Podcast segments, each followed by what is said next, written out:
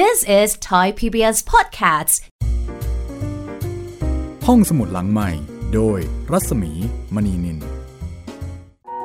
สวัสดีค่ะ ต้อนรับเข้าสู่การใช้บริการห้องสมุดหลังใหม่นะคะ สวัสดีคุณจิตตริน สวัสดีครับพี่หมีครับ ก็เราสองคนก็กลับมาทำหน้าที่นะคะ เป็นบรรณารักษ์ แล้วก็ชี้ชวนให้คุณอ่าน แล้วก็เล่าเรื่องราวดี ๆ ให้ฟังเหมือนเคยค่ะ กับที่นี่นะคะไทย PBS Podcast แล้วก็อีกหลายช่องทางค่ะ ครับผมไม่ว่าจะเป็นทางเว็บไซต์นะครับ www thai pbs podcast com ทางแอปพลิเคชันไทย PBS Podcast ทางแอปพลิเคชัน Podcast ต่างๆนะครับ ไม่ว่าจะเป็น Google Podcast Apple Podcast Spotify หรือว่า Podbean นะครับ แล้วก็ทาง YouTube Channel ไทย PBS Podcast ครับผม สำหรับในวันนี้นะคะก็จะมาถึงตอนที่ 13 ของเทพนิยายแอนเดอร์เซนค่ะ ครับผม แล้วก็เป็นตอนที่ 2 ของเงือกน้อยครับ The Little Mermaid ซึ่งเปิดตัวไปแล้วนะคะ เปิดฉากไปแล้ว ครับผม ถึงความใฝ่ฝัน แล้วก็ความปรารถนาของบรรดาเจ้าหญิงเงือก อยากจะขึ้นมาเที่ยวบนโลกมนุษย์นะคะ แต่ว่าเอ่อวันหยุดยาวนี่ไม่ได้มีความหมายกับพวกนางนะคะ สิ่งที่มีความหมายก็คืออายุครบ 15 ค่ะ ครับ เพราะว่าไม่ต้องไปโรงเรียน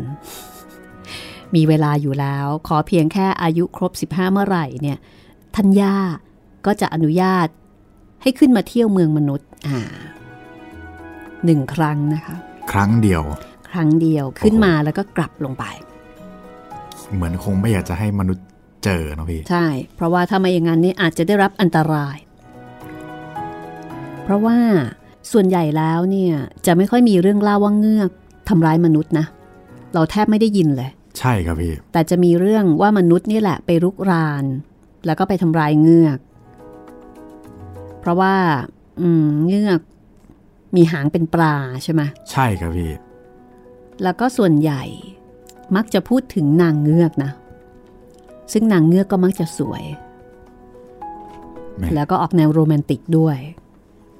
นายเงือก นายเงือกนี่ไม่ค่อยไม่เจเจออนะใช่นายเงือกแบบมาพบรักกับผู้หญิงผู้หญิงไม่ค่อยเจอครับเออผู้หญิงมีสามีเป็นเงือกอะไรนี่ให้คิดเร็วๆนี่ยังคิดไม่ออกเลยว่าเรื่องอะไรบ้าง คุณจิตรินก็แต่งเรื่องใหม่สิโอ้โห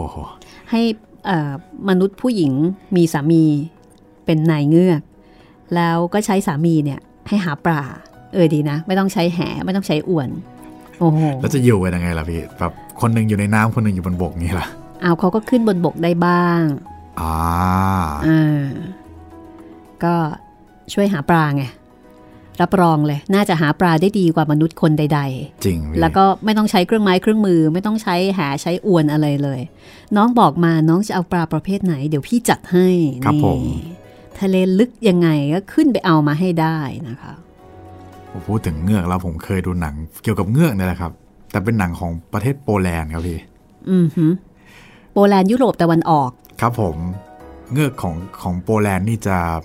เมื่อมีความรักอือหือจะเสียชีวิตครับ โอ้โห จะสลายกลายเป็นฟองฟองอากาศนะครับพี่โถแต่ว่าเนื้อเรื่องข้างในก็ดักๆหน่อยนะครับอือหือเป็นสัญลักษณ์หรือเปล่านี่ เป็นโอ้เป็นสัญลักษณ์ครับพี่เป็นหนังว่าถ้าเกิดมีความรักตายไปเลย ตายเลย คือเสียตัวตน ใช่ครับพี่ อันนี้ก็เป็นสัญลักษณ์หรือเปล่า เจ้าหญิงทั้ง 6 นะคะ กับความต้องการที่จะขึ้นมาเที่ยวชมเมืองมนุษย์ แต่ว่าเจ้าหญิงองค์สุดท้องเนี่ยใฝ่ฝันที่สุด ปรารถนาที่สุด แล้วก็ต้องรอนานที่สุดด้วย แล้วก็จะมีบรรดาพี่ๆเนี่ยที่ขึ้นมาก่อน เสร็จแล้วก็จะลงไปเล่าให้ฟัง ไปชิมลาง อ่า แล้วก็มาเล่าให้ฟังแบบเรียกน้ำย่อยอะนะ โอ้โห เธอก็ต้องฟังเรื่องเล่าเหล่านี้เนี่ยหก ห้าครั้ง น้ำลายหกเลย โอ้โห ยิ่งฟังก็แบบอู้ตาย ยิ่งยิ่งทำให้อยากไปอะ่ะ วันนี้เป็นตอนที่สองนะคะ จากงานเขียนของกวี แล้วก็นักเขียนชื่อดังชาวเดนมาร์กฮันส์คริสเตียนแอนเดอร์เซนที่สำนักพิมพ์ Freeform นะคะ ได้รวบรวมมา 21 เรื่องค่ะ ให้คุณสมพรวาร์นาโดเป็นผู้แปล หนังสือยังคงมีอยู่ในท้องตลาดนะคะ ใครสนใจก็ลองถามหากันได้ค่ะ ห้องสมุดหลังไมค์เราก็นำมาเล่าให้ฟังเป็นตอนๆ นะคะสำหรับเรื่องเงือกน้อย คิดว่าหลายท่านต้องเคยดูนะ ไม่เคยดูก็ต้องเคยได้ยินเคยฟังหรืออะไรสักทางแหละครับพี่ คือเป็นเรื่องที่มีการนำไปทำเป็นสื่อต่างๆ เยอะมาก ครับผมอ่า ภาพยนตร์การ์ตูนแอนิเมชันครับนะก็คะ The Little Mermaid เลยครับ ชื่อนี้เลย ตรงๆเลยครับ แล้วก็เป็นเรื่องที่มีเสน่ห์ชวนฟังชวนดูนะคะครับผมโดยเฉพาะเพลงประกอบอีกแล้วครับผม ใช่เพลงประกอบนี่ดังมาก Part of Your World อืมอะตอนนี้นะคะก็จะมาถึงตอนที่เจ้าหญิงองค์ที่สองค่ะ ถึงคิวละ อายุครบ 15 ได้รับอนุญาตให้ว่ายขึ้นไป เหนือผิวน้ำแล้วก็ไปเที่ยวชมเมืองมนุษย์นะคะ ก่อนที่จะกลับมาเล่าให้น้องๆฟัง เจ้าหญิงองค์นี้ไปเจอเจออะไรมาบ้าง ไปกันเลยค่ะ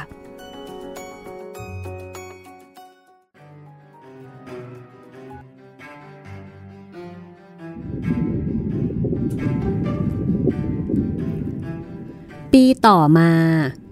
เจ้าหญิงองค์ที่สอง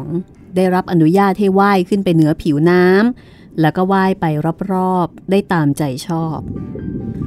เธอขึ้นไปตอนที่พระอาทิตย์กำลังจะตกดิน แล้วเธอก็กลับมาเล่าให้น้องๆฟังบอกว่า โอ้โห ช่างเป็นภาพที่งดงามที่สุด ท้องฟ้าสีทอง ก้อนเมฆสีม่วง เจือสีกุหลาบลอยอยู่เบื้องบน งดงามเกินบรรยาย ธอเล่าถึง หงป่าฝูงใหญ่ ที่บินไปทางที่ดวงอาทิตย์กำลังตก ดูคล้ายผ้าคลุมหน้าสีขาว ผืนยาวที่พาดข้ามทะเล เธอบอกว่า เธอว่ายไปหาดวงอาทิตย์ด้วย แต่ดวงอาทิตย์จมหายลงไปในคลื่นทะเล แสงสีชมพูก็เลือนหายไปจากหมู่เมฆและท้องทะเล นี่คือเรื่องเล่า จากประสบการณ์ของเจ้าหญิงองค์ที่สองพอถึงคราวของเจ้าหญิงองค์ที่สามซึ่งใจกล้ากว่าพี่น้องทั้งหมด เจ้าหญิงองค์นี้ว่ายขึ้นไปตามแม่น้ำสายใหญ่ที่ไหลลงสู่ทะเล เห็นเนินเขาสีเขียวที่ปกคลุมด้วยเถาไม้งาม เห็นยอดปราสาทราชวัง ล่พ้นยอดไม้สูงสง่าแห่งพงไพร เธอได้ยินเสียงนกร้องเพลง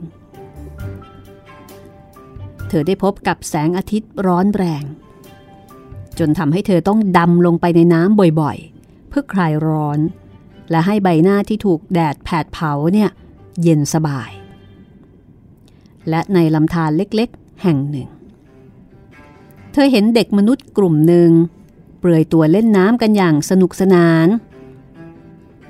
เธออยากจะเล่นกับพวกเขาด้วย แต่พวกเขากลับวิ่งหนี วิ่งหนีด้วยความหวาดกลัว สัตว์สีดำตัวเล็กๆ ตัวหนึ่ง ซึ่งมาที่ลำธารสุนัขนั่นเอง แต่เจ้าหญิงเงือกไม่รู้จัก และก็ไม่เคยเห็นมันมาก่อน สุนัขเห่ากระโชกเธอ จนเธอตกใจ รีบว่ายหนีออกสู่ทะเล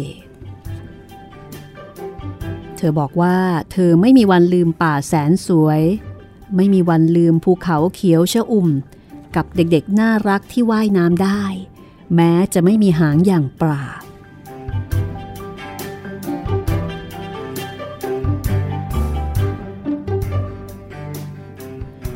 พอถึงคิวของเจ้าหญิงองค์ที่สี่ เจ้าหญิงองค์นี้ขี้ขลาด คือเป็นคนขี้กลัว จึงไม่กล้าขึ้นจากทะเล เธอบอกว่าแค่นั้นก็พอแล้ว แค่นั้น ก็สวยเหมือนส่วนที่ใกล้แผ่นดินแล้ว เธอสามารถมองไปรอบตัวไกลหลายไมล์เธอบอกว่าท้องฟ้าเบื้องบน งดงามราวระฆังแก้ว เธอเห็นเรือหลายลำจากระยะไกลคล้ายนกนางนวล เธอเห็นโลมาพากันโผเล่นคลื่นไปมา เธอเห็นบรรดาวาน ตัวมะฮือมาพ่นน้ำออกมาทางรูจมูกบนหัวของมัน คล้ายน้ำพุนับร้อยกำลังเริงระบำอยู่โดยรอบ อันนี้คือขี้กลัวกว่าคนอื่น แต่ก็ยังได้เห็นวาน เห็นโลมา เห็นเรือ แม้ว่าจะเห็นจากระยะไกลๆ อถึงวันเกิดของเจ้าหญิงองค์ที่ห้าไปตรงกับช่วงเวลาฤดูหนาวพอดี เธอจึงได้เห็นสิ่งที่พี่ๆไม่ได้เห็นในครั้งแรกที่ขึ้นสู่ผิวน้ำ น้ำทะเลช่วงนั้นเป็นสีเขียว ภูเขาน้ำแข็งขนาดใหญ่ลอยตุ๊บปอง ตุ๊บปองอยู่ทั่วบริเวณ แต่ละก้อนเป็นประกายแวววาวเหมือนไข่มุก สูงตระงานใหญ่กว่าโบสถ์ที่มนุษย์สร้าง รูปร่างก็แตกต่างกัน ยามต้องแสงแดดก็เป็นประกายระยิบระยับประดุดเพชร เจ้าหญิงองค์ที่ห้ามีโอกาสขึ้นไปนั่งบนภูเขาน้ำแข็งขนาดใหญ่ที่สุดก้อนหนึ่ง แล้วก็ปล่อยเส้นผมยาวสยายล้อลมเล่นอย่างเพลิดเพลิน เธอสังเกตเห็นเรือทุกลำแล่นผ่านไปอย่างรวดเร็ว และถูกบังคับให้อยู่ห่างจากภูเขาน้ำแข็งเหล่านั้น ราวกับหวาดกลัว พอใกล้ค่ำดวงอาทิตย์ คล้อยต่ำลง ต่ำลง จนลาลับหมู่เมฆสีดำที่ปกคลุมทั่วท้องฟ้า เสียงฟ้าร้องดังสนั่นครั่นครืน มีฟ้าแลบปรับปราบ แสงสีแดงลุกโชนบนภูเขาน้ำแข็ง ซึ่งโยนตัวโครงเครง ไปตามจังหวะทะเลที่ปั่นป่วน ใบเรือของเรือทุกลำถูกลดลงด้วยความลนลานหวาดผวา แต่เจ้าหญิงองค์ที่ห้ากลับนั่งอยู่บนภูเขาน้ำแข็งที่ลอยไปเรื่อยๆ อย่างสงบ มองดูสายฟ้าแลบสีน้ำเงิน พุ่งแวบวับลงสู่ทะเล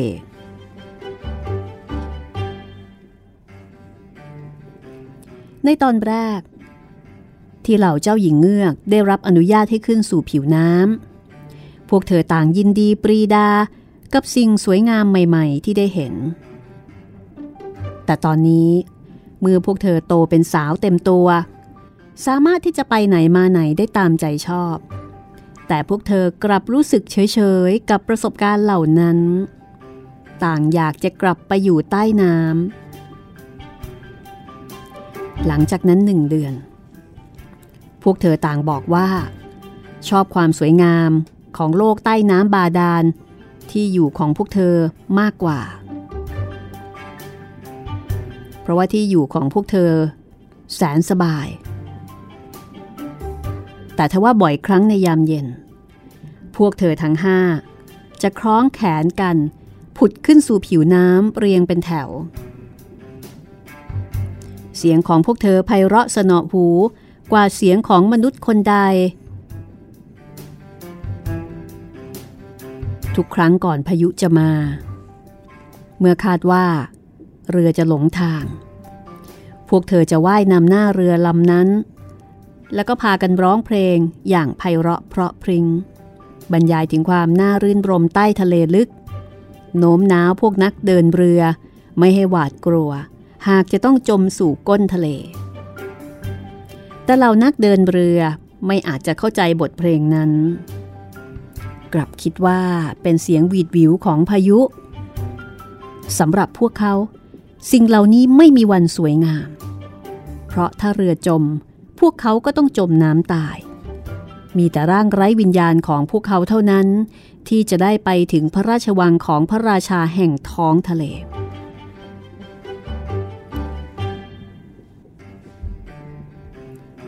ในขณะที่พี่ๆพากันคล้องแขนโผล่ขึ้นเหนือผิวน้ำเจ้าหญิงเงือกน้องนุชสุดท้อง ยืนอยู่ตามลำพัง มองตามไป พร้อมที่จะร้องไห้ อยากจะไปด้วยแต่ก็ไม่ได้ไป เพราะว่าอายุยังไม่ถึง ชาวเงือกไม่มีน้ำตา เวลาร้องไห้จะไม่มีน้ำตา และนั่นทำให้ความทุกข์ของพวกเขาทวีขึ้น โอ้ถ้าวันที่ฉันอายุ 15 ปี ฉันจะต้องรักโลกที่อยู่ข้างบนนั้นแน่นอน และฉันก็จะรักทุกคนที่อยู่ที่นั่นด้วย เจ้าหญิงกล่าว และในที่สุด เมื่อถึงวันที่เธออายุครบ 15 ปีธัญญาก็ได้บอกกับเธอว่า เอาละ ตอนนี้หลานก็โตพอสมควรแล้ว หลานจะต้องให้ญาติแต่งตัวให้สวยเหมือนพวกพี่ๆเขาธัญญาจัดแจงสวมพวงมาลัยดอกลิลลี่สีขาวลงบนศีรษะของเธอ ดอกไม้แต่ละกลีบ คือไข่มุกผ่าซีก นางสั่งให้หอยนางรมขนาดใหญ่แปดตัวมาเกาะประดับหางของเงือกน้อย เพื่อบ่งบอกสถานะอันสูงส่งของเธอ โอ้ย เจ็บจังเลยค่ะคุณย่า เกียรติยศต้องแลกมาด้วยความเจ็บปวด เงือกน้อย รู้สึกว่า ถ้าได้สลัดความยิ่งใหญ่นี้ออกไป ก็น่าจะดี เพราะว่ามันทำให้เธอเจ็บหาง รวมทั้งพวงมาลัยหนักอึ้งนั้นด้วย ดอกไม้สีแดงในสวน น่าจะเหมาะกับเธอมากกว่า แต่เธอก็ทำอะไรไม่ได้ ต้องปล่อยให้ทัญญาเนี่ยประดับประดา ตามประเพณี เธอได้แต่กล่าวว่าละก่อนค่ะ จากนั้นเธอก็ลอยขึ้นสู่ผิวน้ำอย่างเบ้าวิว เหมือนฟองอากาศ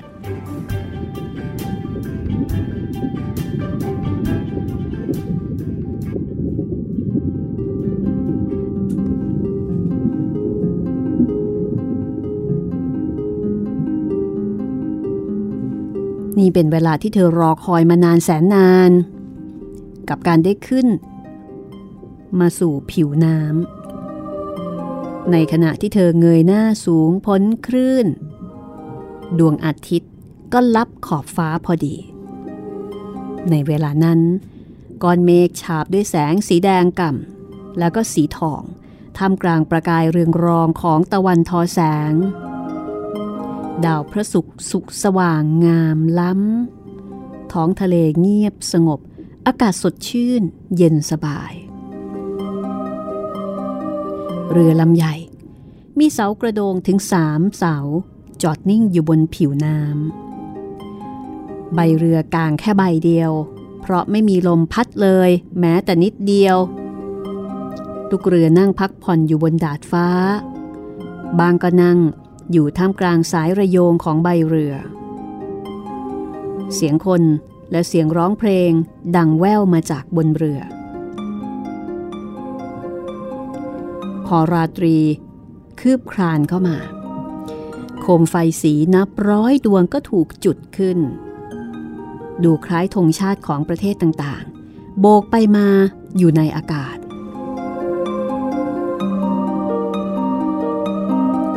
ตอนนี้เจ้าหญิงเงือกว่ายเข้าไปชิดหน้าต่างห้องพักในเรือ โดยมีคลื่นซัดเป็นบระลอก ช่วยยกตัวเธอให้ลอยสูงขึ้นสูงขึ้นเป็นพักๆทำให้เธอสามารถจะมองผ่านหน้าต่างกระจกใสเข้าไปข้างในเรือ เธอเห็นผู้คนกลุ่มหนึ่งล้วนแต่งกายภูมิฐาน เจ้าชายหนุ่มพระองค์หนึ่งประทับอยู่ท่ามกลางคนเหล่านั้น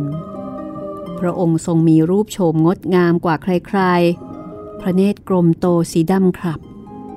ทรงมีพระชนสา16 ปี แล้ววันนี้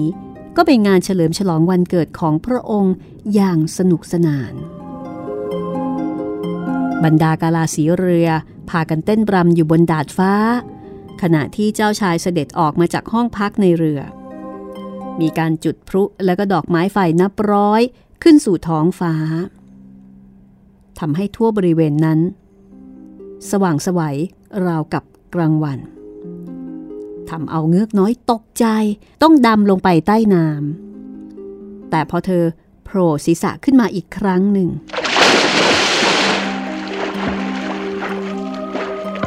ภาพที่เธอเห็นดูคล้ายหมู่ดาวบนฟากฟ้ากำลังร่วงโปรยปลาย รายรอบตัวเธอ นี่คือ ครั้งแรก ที่เธอได้เห็นพลุดอกไม้ไฟต่างๆ ที่ดูคล้ายพระอาทิตย์ดวงโตหลายดวงพ่นไฟออกมา เธอได้เห็นหิ่งห้อยแสนงาม โบยบินอยู่เต็มท้องฟ้าสีน้ำเงินเข้ม จนเกือบดำภาพสะท้อนของทุกสิ่ง โดยรอบ ปรากฏอยู่ในทะเลเบื้องล่าง ตัวเรือก็ประดับประดาด้วยดวงไฟสว่าง ทำให้มองเห็นผู้คนทั้งหมดอยู่ที่นั่น หรือแม้แต่เชือกเส้นเล็กที่สุด ก็มองเห็นได้อย่างชัดเจน เจ้าชายหนุ่มนั้น ช่างหล่อเหลาเสียเหลือเกิน ส่งสัมผัสพระหัตถ์กับทุกๆคน มีเสียงดนตรีไพเราะสนอโสดสะท้อนดังไปทั่วอากาศยามราตรีอันแจ่มใส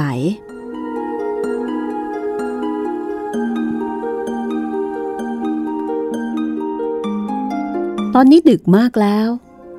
แต่เงือกน้อยไม่อาจจะละสายตาไปจากเรือและเจ้าชายพุ่งงามสง่าได้ โคมไฟถูกดับลง ไม่มีพลุไม่มีดอกไม้ไฟพุ่งขึ้นสู่ท้องฟ้าอีกแล้ว ปืนใหญ่ก็หยุดยิง แต่ทะเลครั่งเริ่มปั่นป่วน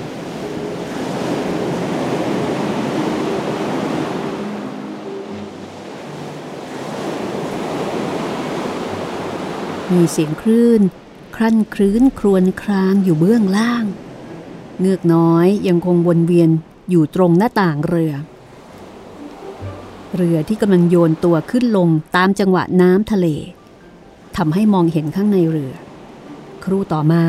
ใบเรือถูกกางออกอย่างรีบเร่ง เรือลำนั้นยังคงแล่นต่อไป อีกไม่นาน คลื่นก็โถมทยานสูงขึ้นสูงขึ้นทุกที เมฆหนาหนักทำให้ท้องฟ้าเป็นสีดำทะมึน สายฟ้าแลบแปรปราบ ปรากฏขึ้นแต่ไกล พายุอันน่าสะพึงกลัวกำลังเคลื่อนตัวใกล้เข้ามา ใบเรือถูกม้วนลงอีกครั้ง เรือลำใหญ่ทะยานไปดุดบินเหนือทะเลบ้า คลื่นก่อตัวสูงขึ้นเท่าภูเขา ประหนึ่งจะหักโค่นเสากระโดงเรือ เรือดำลงระหว่างคลื่นราวกับหงดำลง แล้วก็ผุดขึ้นบนยอดคลื่นสูงตระหง่านเป็นฟองฝอย เงือกน้อยรู้สึกว่ามันช่างเป็นการเล่นที่สนุกและก็น่าเพลิดเพลิน แต่บรรดากาลาสีเรือไม่รู้สึกเช่นนั้น นี่คือนี่คือช่วงเวลาที่น่ากลัวมาก ต่อมาเรือส่งเสียงคึกคักเอียดอาร์ตแผ่นไม้หนาหนักหลุดออกจากกัน เพราะไม่อาจจะต้านทานการซัดกระหน่ำของคลื่นดาดฟ้า เรือกำลังจะแยกออก เสากระโดงใหญ่หักพัวเหมือนต้นอ้อ เงือกน้อยต้องคอยระวังหลบหลีกคานไม้และแผ่นกระดาน เพราะว่าตอนนี้เรืออับปาง หลายสิ่งหลายอย่างลอยกระจัดกระจาย มีอยู่ช่วงหนึ่งที่ทุกอย่างมืดมิด จนเธอมองอะไรไม่เห็น จนกระทั่งแสงแปรบปราบจากสายฟ้าส่องวาบเผยให้เห็นภาพทั้งหมด ธอเห็นทุกคนบนเรือยกเว้นเจ้าชาย ตอนเรือแตก เธอเห็นพระองค์จมหายลึกลงไปในคลื่น เธอรู้สึกดีใจ เพราะพระองค์จะได้มาอยู่กับเธอ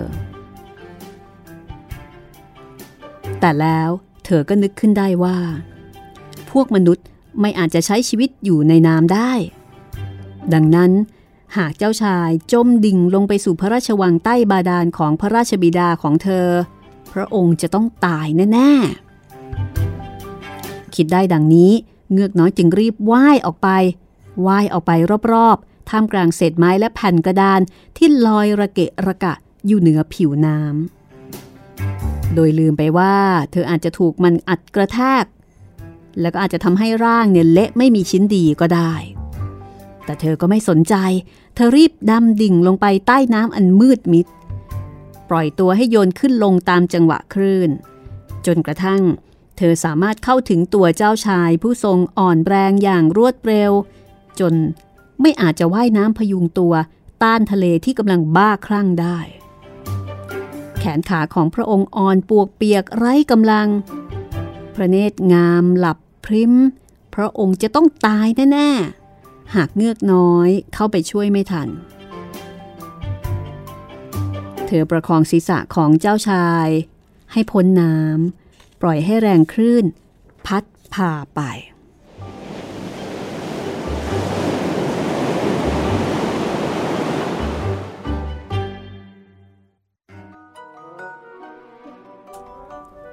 พอวันรุ่งขึ้น พายุร้ายสงบลง แต่ว่าซากเรือไม่มีให้เห็นแม้แต่ชิ้นเดียว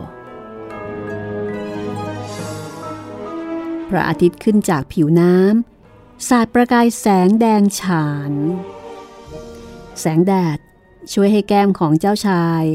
กลับมีสีแห่งสุขอนามัย หากแต่ว่าดวงตายังปิดสนิท เงือกน้อยจุมพิษที่โหนกหน้าผากที่เกลี้ยงเกลาของพระองค์พรางรูปไล้พระเกศาอันเปียกโชกยามนั้น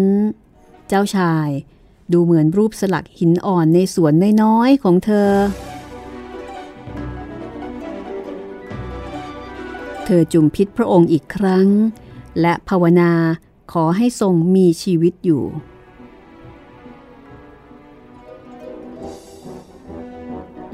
ต่อมาไม่นาน ทั้งสองก็เข้าใกล้ชายฝั่ง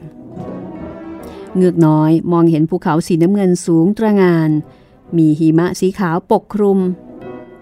ดูราวกับฝูงหงสีขาวนอนอยู่ ป่าใกล้ชายฝั่งเขียวขจีดูสดชื่นงดงาม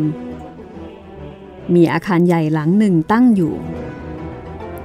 เงือกน้อยไม่อาจจะบอกได้ว่ามันคือโบสถ์หรือสำนักแม่ชีกันแน่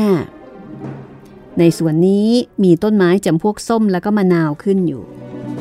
ข้างประตู มีต้นปาล์มสูงเชลูด ทะเลบริเวณนี้มีลักษณะเป็นอ่าวเล็กๆ น้ำในอ่าวนิ่ง สงบ แต่ก็ลึกมาก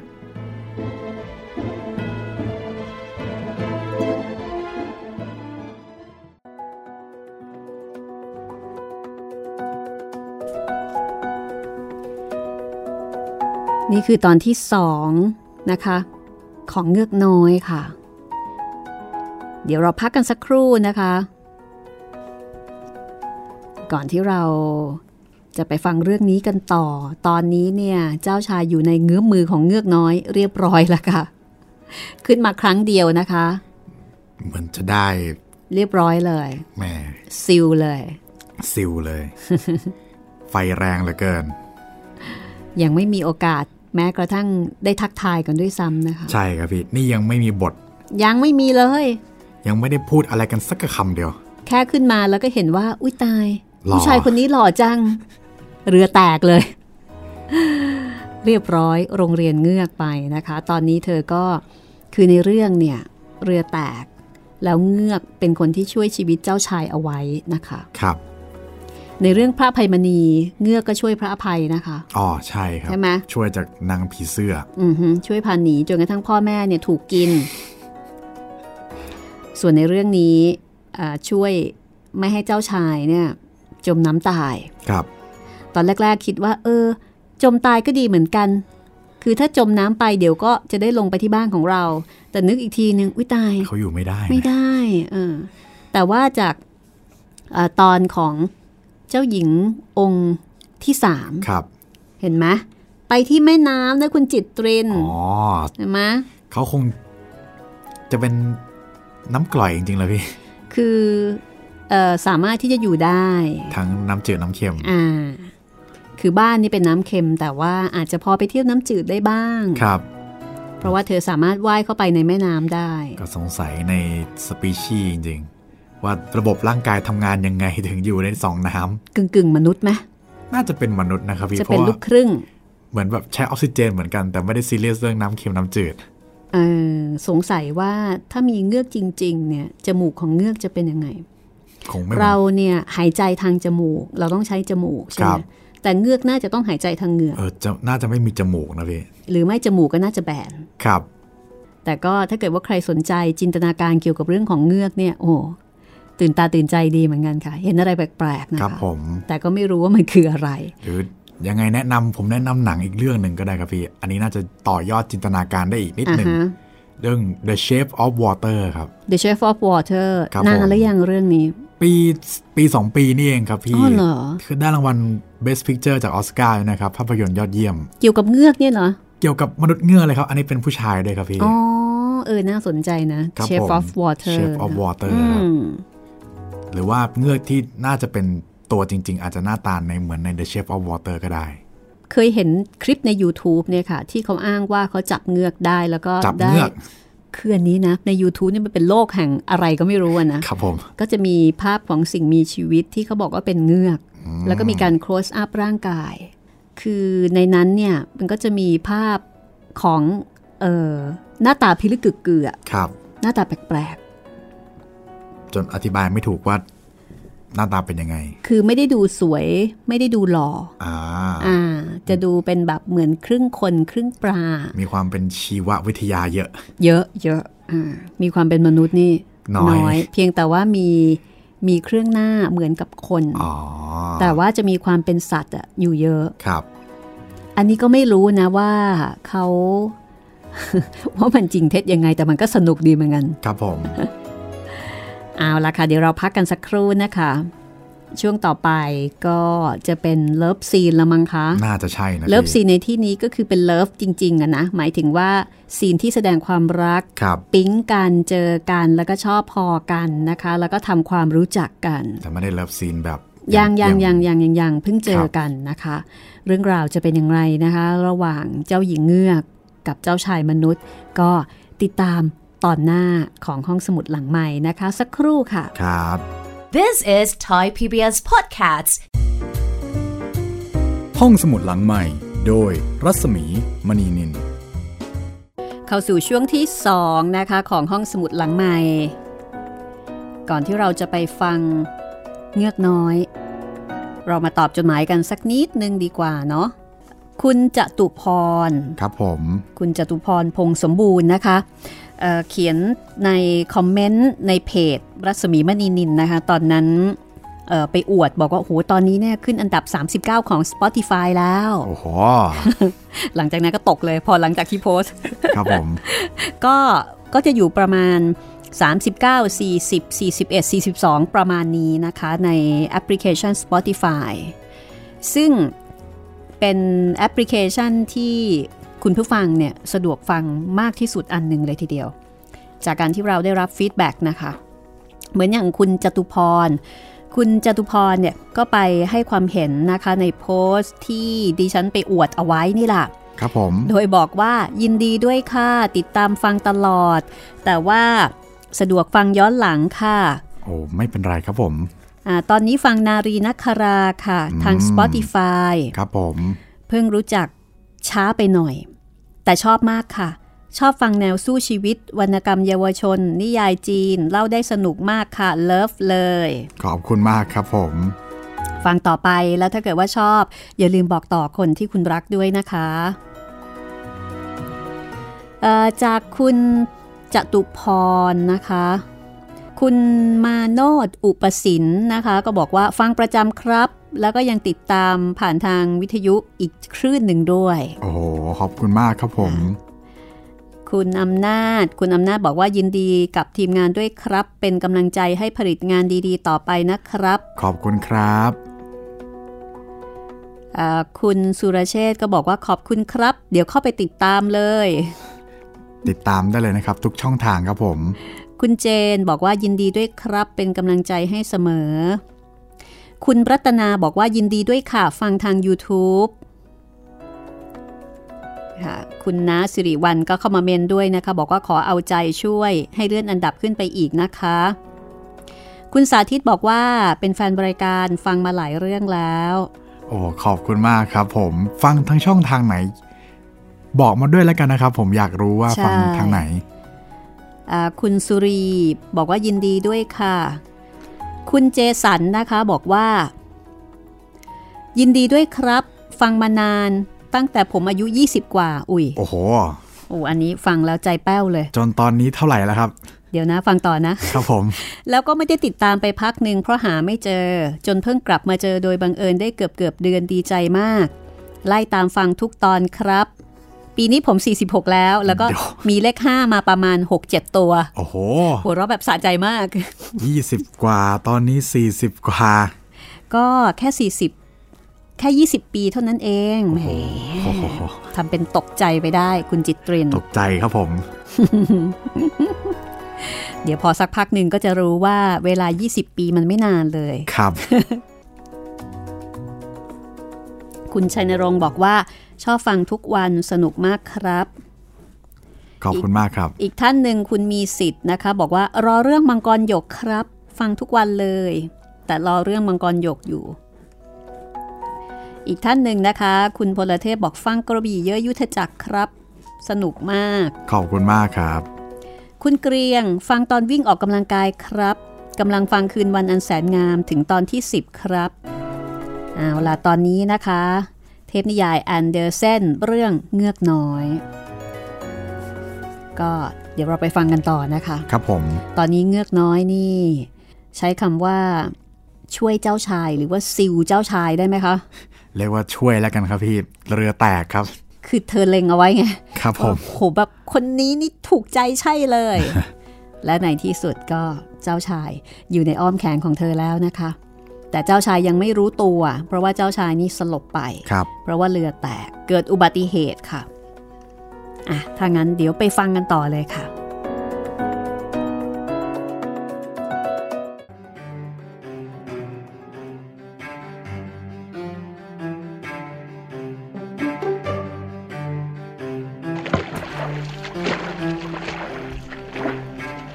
เงือกน้อยว่ายน้ำพาเจ้าชายรูปงาม ไปถึงฝั่งทรายสีขาวเม็ดละเอียด เธอบรรจงวางร่างของเจ้าชาย กลางแสงแดดที่อบอุ่นสบาย ยกศีรษะพระองค์ให้สูงกว่าพระวรกายเล็กน้อย เสียงระฆังในอาคารใหญ่สีขาวดังขึ้น หญิงสาวกลุ่มหนึ่งเข้ามาในสวน เงือกน้อยว่ายออกจากฝั่งไปนั่งอยู่บนโขดหินกลางทะเล เธอซ่อนส่วนศีรษะตั้งแต่ลำคอขึ้นไปในฟองคลื่นเพื่อไม่ให้ใครเห็น แล้วก็คอยเฝ้ามองเจ้าชายผู้น่าสงสารอย่างห่วงใยต่อมา เธอเห็นหญิงสาวคนหนึ่ง เข้าไปที่เจ้าชาย คือผู้หญิงคนนี้นี่เดินเข้าไป ตรงจุดที่เจ้าชายนอนอยู่ ตอนแรก หญิงสาวก็มีท่าทางตกใจ จากนั้นก็รีบไปตามคนกลุ่มหนึ่งมา เงือกน้อยเฝ้าดู จนเห็นเจ้าชายฟื้น แล้วก็ยิ้มให้บรรดาผู้ที่ยืนอยู่รอบพระองค์ แต่เจ้าชายไม่ได้ยิ้มให้เธอ เนื่องจากพระองค์ไม่ทราบ ว่าเธอเป็นผู้ช่วยชีวิตพระองค์ไว้ นั่นทำให้เธอเศร้าใจยิ่งหนัก เมื่อผู้คนพาเจ้าชายเข้าไปยังอาคารโออาหลังนั้นแล้ว เงือกน้อย ก็ดำดิ่งลงสู่ใต้ทะเลอย่างมองมน กลับคืนสู่ปราสาทของพระบิดา ราชาแห่งเจ้าทะเล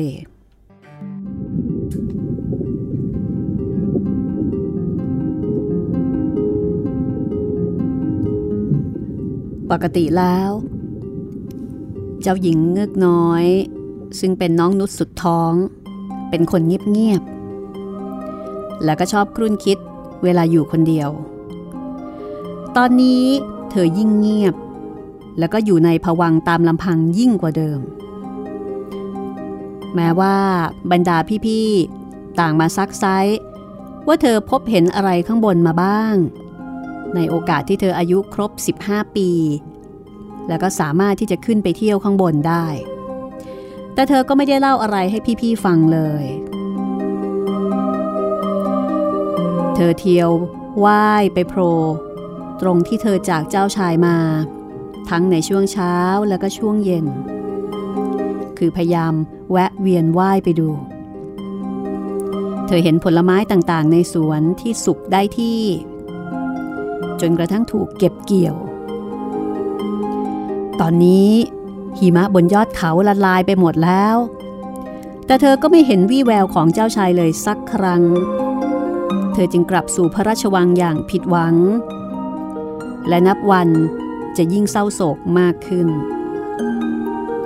เธอได้แต่นั่งเล่นอยู่ในสวนน้อยๆของเธอ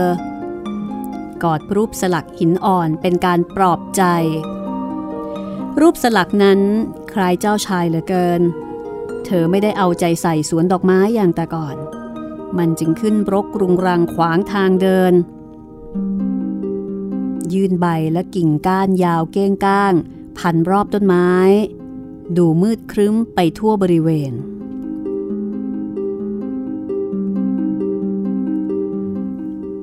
เวลาผ่านไป ในที่สุด เงือกน้อยก็หมดความอดทน เธอเล่าเรื่องทั้งหมดให้พี่องค์หนึ่งฟัง พี่ทุกองค์ จึงรู้ความลับในไม่ช้า ไม่นาน เรื่องก็ไปถึงหูของเงือกสองนาง ซึ่งบังเอิญมีเพื่อนสนิท ที่รู้ว่าเจ้าชายเป็นใคร นางได้เห็นงานฉลองบนเรือครั้งนั้นด้วย นางจึงทูลเจ้าหญิงแล้วก็พี่ๆว่า เจ้าชายทรงเป็นใครมาจากไหน และพระราชวังของพระองค์อยู่ที่ใด นี่ ไปด้วยกันเถอะน้องหญิง พี่ๆกล่าวชวน พร้อมกับคล้องแขนเข้าด้วยกัน พาเจ้าหญิงเงือก ลอยตัวสู่ผิวน้ำแล้วก็ไปโผล่ใกล้ๆ กับพระราชวังของเจ้าชาย ปราสาทหลังนั้น สร้างด้วยหินสีเหลืองเป็นประกายมันวับ มีบันไดหินอ่อนทอดยาวขึ้นไป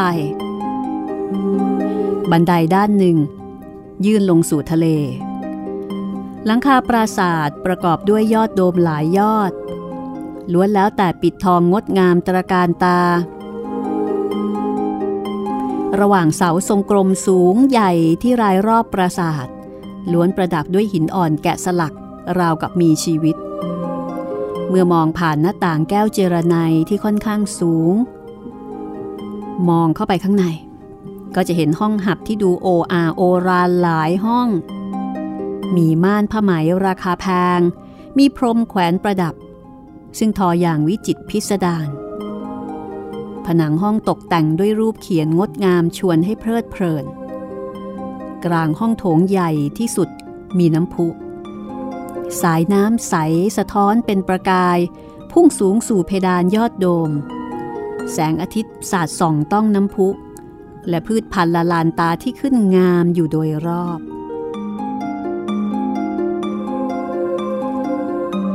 เมื่อทราบแล้วว่าเจ้าชายประทับอยู่ที่ไหน เงือกน้อยจึงใช้เวลาตอนเย็น บางทีก็ตอนกลางคืน เฝ้าดู ในทะเลใกล้พระราชวัง เธอว่ายเข้าไปใกล้ฝั่งมากกว่าเงือกอื่นๆ จะกล้าทำครั้งหนึ่ง เธอเข้าไปใกล้ถึงช่องแคบเล็กๆ ใต้ระเบียงหินอ่อนของปราสาท ซึ่งทอดเงาลงบนทะเล เธอเฝ้าดูเจ้าชาย ผู้ที่คิดว่า ตนยืนอยู่ตามลำพังภายใต้แสงจันทร์สุกสกาว หลายครั้งเธอเห็นเจ้าชายทรงแล่นเรือ แล้วก็มีดนตรีขับกล่อมไปด้วยอย่างสำราญพระไทยธงทิวปลิวสวัย เธอแอบมองจากกอกกที่เขียวขจี ผ้าคลุมหน้าสีขาวสอดน้ำเงิน ที่เธอคลุมเอาไว้กระพือขึ้นยามลมพัด ใครเห็นก็นึกว่าหงกำลังกลางปีกเหินบิน เธอได้ยินชาวประมง ถือคบไฟส่อง ในเวลาออกทะเลตอนกลางคืน พากันเล่าถึงคุณงามความดีของเจ้าชายทำให้เธอรู้สึกดีใจที่ได้ช่วยชีวิตพระองค์ เมื่อตอนที่พระองค์ถูกคลื่นซัดจนแทบไม่รอดชีวิต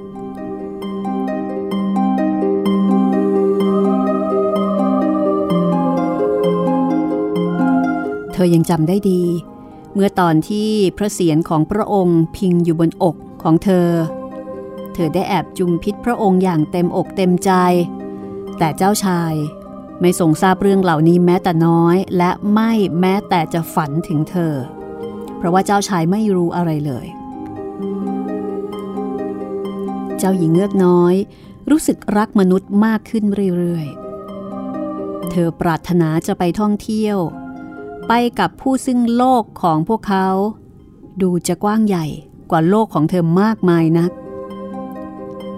พวกเขาสามารถนั่งเรือลำใหญ่ บินไปเหนือท้องทะเล ปีนภูเขาสูงเหนือหมู่เมฆมีที่ดินในครอบครอง มีป่ามีไร่ กว้างใหญ่สุดลูกหูลูกตา เธออยากจะรู้อะไรอีกมากมาย แต่พี่ๆก็ไม่อาจจะตอบคำถามของเธอได้ทุกข้อ เธอจึงเลี่ยงไปซักถามท่านย่า ผู้รู้ทุกสิ่งเกี่ยวกับเบื้องบน และท่านก็เรียกได้อย่างถูกต้องว่า ดินแดนเหนือท้องทะเล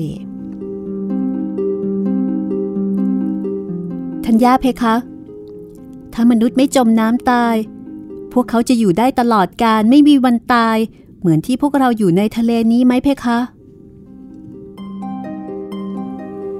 ถูกแล้ว แต่พวกเขาก็ต้องตายเช่นกัน ช่วงชีวิตของพวกเขานั้นสั้นกว่าของเรา เราอาจมีชีวิตอยู่ถึง 300 ปี เมื่อเราตาย เราจะกลายเป็นฟองลอยขึ้นไปบนผิวน้ำที่ใต้ทะเลนี้ เราไม่มีแม้แต่ที่ฝังศพ ผู้ที่เรารัก วิญญาณของเราไม่เป็นอมตะ เหมือนสาหร่ายทะเลสีเขียว ที่เมื่อถูกตัดออกไปแล้ว ก็ไม่อาจจะงอกงามขึ้นมาใหม่ แต่มนุษย์นั้นตรงกันข้าม พวกเขามีวิญญาณที่คงอยู่ชั่วนิรันดร์แม้ร่างกายกลายเป็นทุลี วิญญาณก็จะลอยขึ้นสู่อากาศไกลออกไป ไกลออกไปจากหมู่ดาวระยิบระยับที่เห็นโน่น เหมือนกับที่พวกเราขึ้นจากน้ำและได้เห็นผืนปัตภีทั้งมวลบนโลก พวกเขาก็จะลอยขึ้นไป สู่ดินแดนอันยิ่งใหญ่รุ่งโรจน์ที่ไม่มีผู้ใดรู้จัก ซึ่งพวกเราจะไม่มีทางได้เห็นเลย แล้วทำไมพวกเราถึงไม่มีวิญญาณอมตะบ้างล่ะคะ เงือกน้อยถามอย่างเศร้าส้อย หนูยินดีที่จะยกเวลาหลายร้อยปีของชีวิต เพื่อแลกกับการได้เป็นมนุษย์เพียงแค่หนึ่งวัน เพื่อที่จะได้รู้จักความสุขแห่งโลกอันรุ่งโรจน์เหนือมวลดารา อย่าคิดอย่างนั้นสิ รู้ไหม พวกเราแสนจะมีความสุข และก็ดีกว่ามนุษย์เป็นไหนๆนะ เงือกชราผู้เป็นญาติทักท้วง แต่เงือกน้อยก็ยังคงรำพึงรำพันต่อไป แต่ในที่สุด หนูก็จะต้องตาย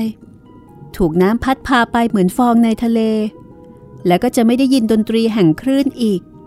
ไม่ได้เห็นดอกไม้แสนสวย ไม่ได้เห็นดวงตะวันสีแดงสุกใส มีทางไหนบ้าง ที่หนูจะได้วิญญาณอมตะ ไม่มีหรอก เว้นแต่ว่า จะมีมนุษย์ผู้ชาย ที่รักหนูยิ่งกว่าพ่อแม่ของเขาเอง หากความคิดและความรักทั้งหมดของเขา มารวมอยู่ที่หนูเพียงคนเดียว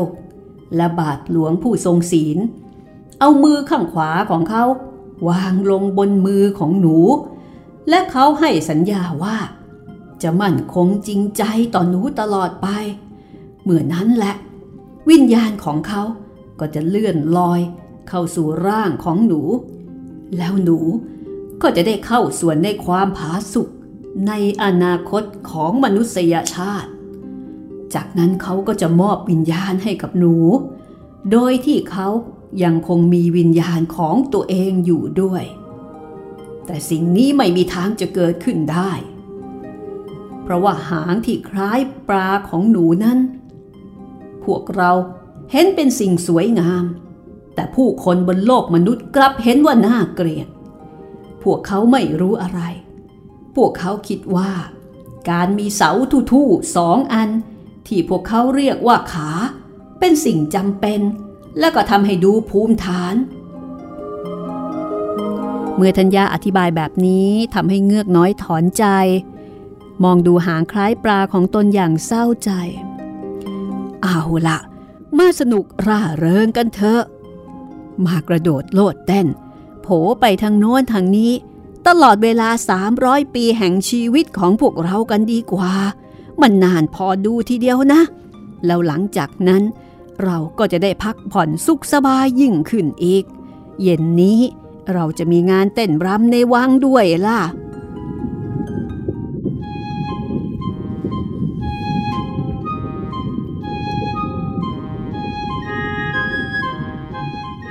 งานเต้นรำคืนนั้น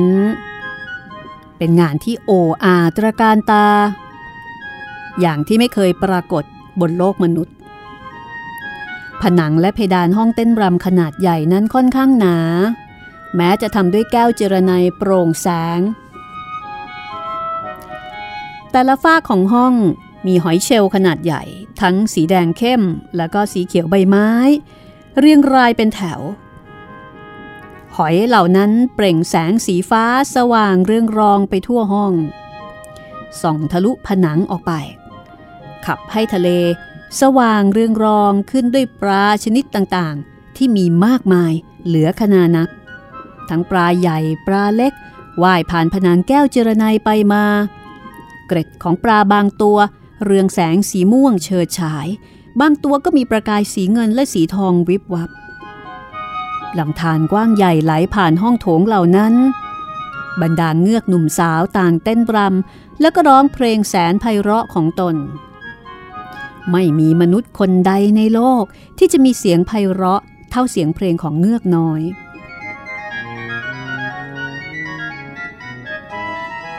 เงือกน้อยหรือว่าเจ้าหญิงเงือก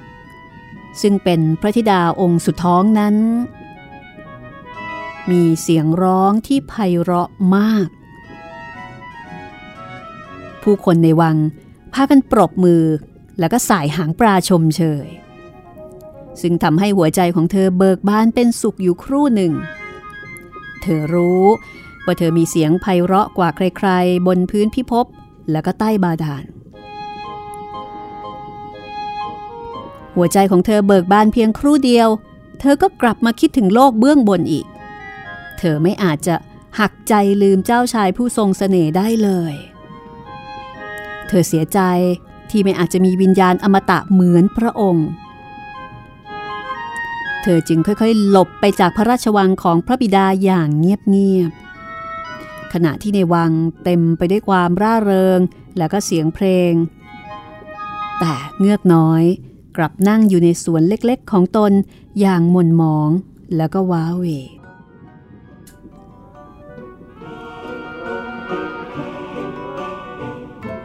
ต่อมา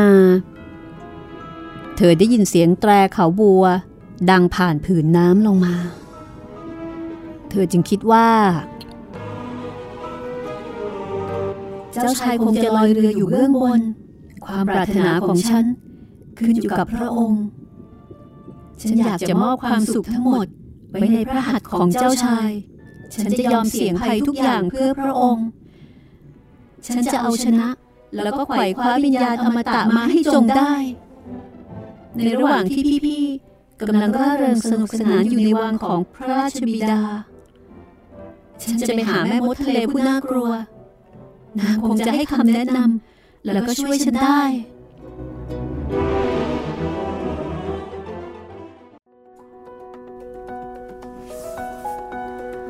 เงือกไปแล้วนะคะ ไปหาแม่มด ครับผม ใต้ทะเลก็มีแม่มดนะคะ ตายแล้วจะมีแม่มดทุกที่เลยใช่ไหมเนี่ยพี่ คือแม่มดนี่ เอ่อ อาจจะเป็นสัตว์น้ำกร่อย แล้วอาจจะเป็นสัตว์ครึ่งบกครึ่งน้เรียกเป็นอาชีพแทนไหมพี่ อาชีพแม่มดำเก่งมากเลยนะ ใต้ทะเลก็มีแม่มดครับ แล้วถ้าเกิดว่านึกอะไรไม่ออกก็บอกแม่มดค่ะ อันเนี้ยนึกถึงใครไม่ออกแล้วไง ไม่รู้ว่าใครจะช่วยได้ แม่มดเท่านั้นที่จะช่วยเราได้ เฮ้ย โอเคค่ะ เดี๋ยวตอนต่อไปนะคะ ไปหาแม่มดกัน ครับ นี่คือเทพนิยายแอนเดอร์เซนนะคะกับเรื่องเงือกน้อย ซึ่งเป็นเรื่องที่มีชื่อเสียงโด่งดังมากนะคะ แล้วก็เอ่อมีการนำไปทำเป็นภาพยนตร์การ์ตูนแอนิเมชันด้วย ดังมากครับค่ะ กาแฟชื่อดังนะคะ ก็มีเงือกเป็นสัญลักษณ์นะ อย่าลืม ครับผม เป็นใช่ไหมตัวไซเลนครับพี่อือหือตัวไซเรนมันแตกต่างอะไรกับเงือกคือคุณจิตเรอ๋นอไซเลนเนี่ยมันอยู่ในตำนานของกรีกครับพี่อือหือเออไซเลนนี่จะ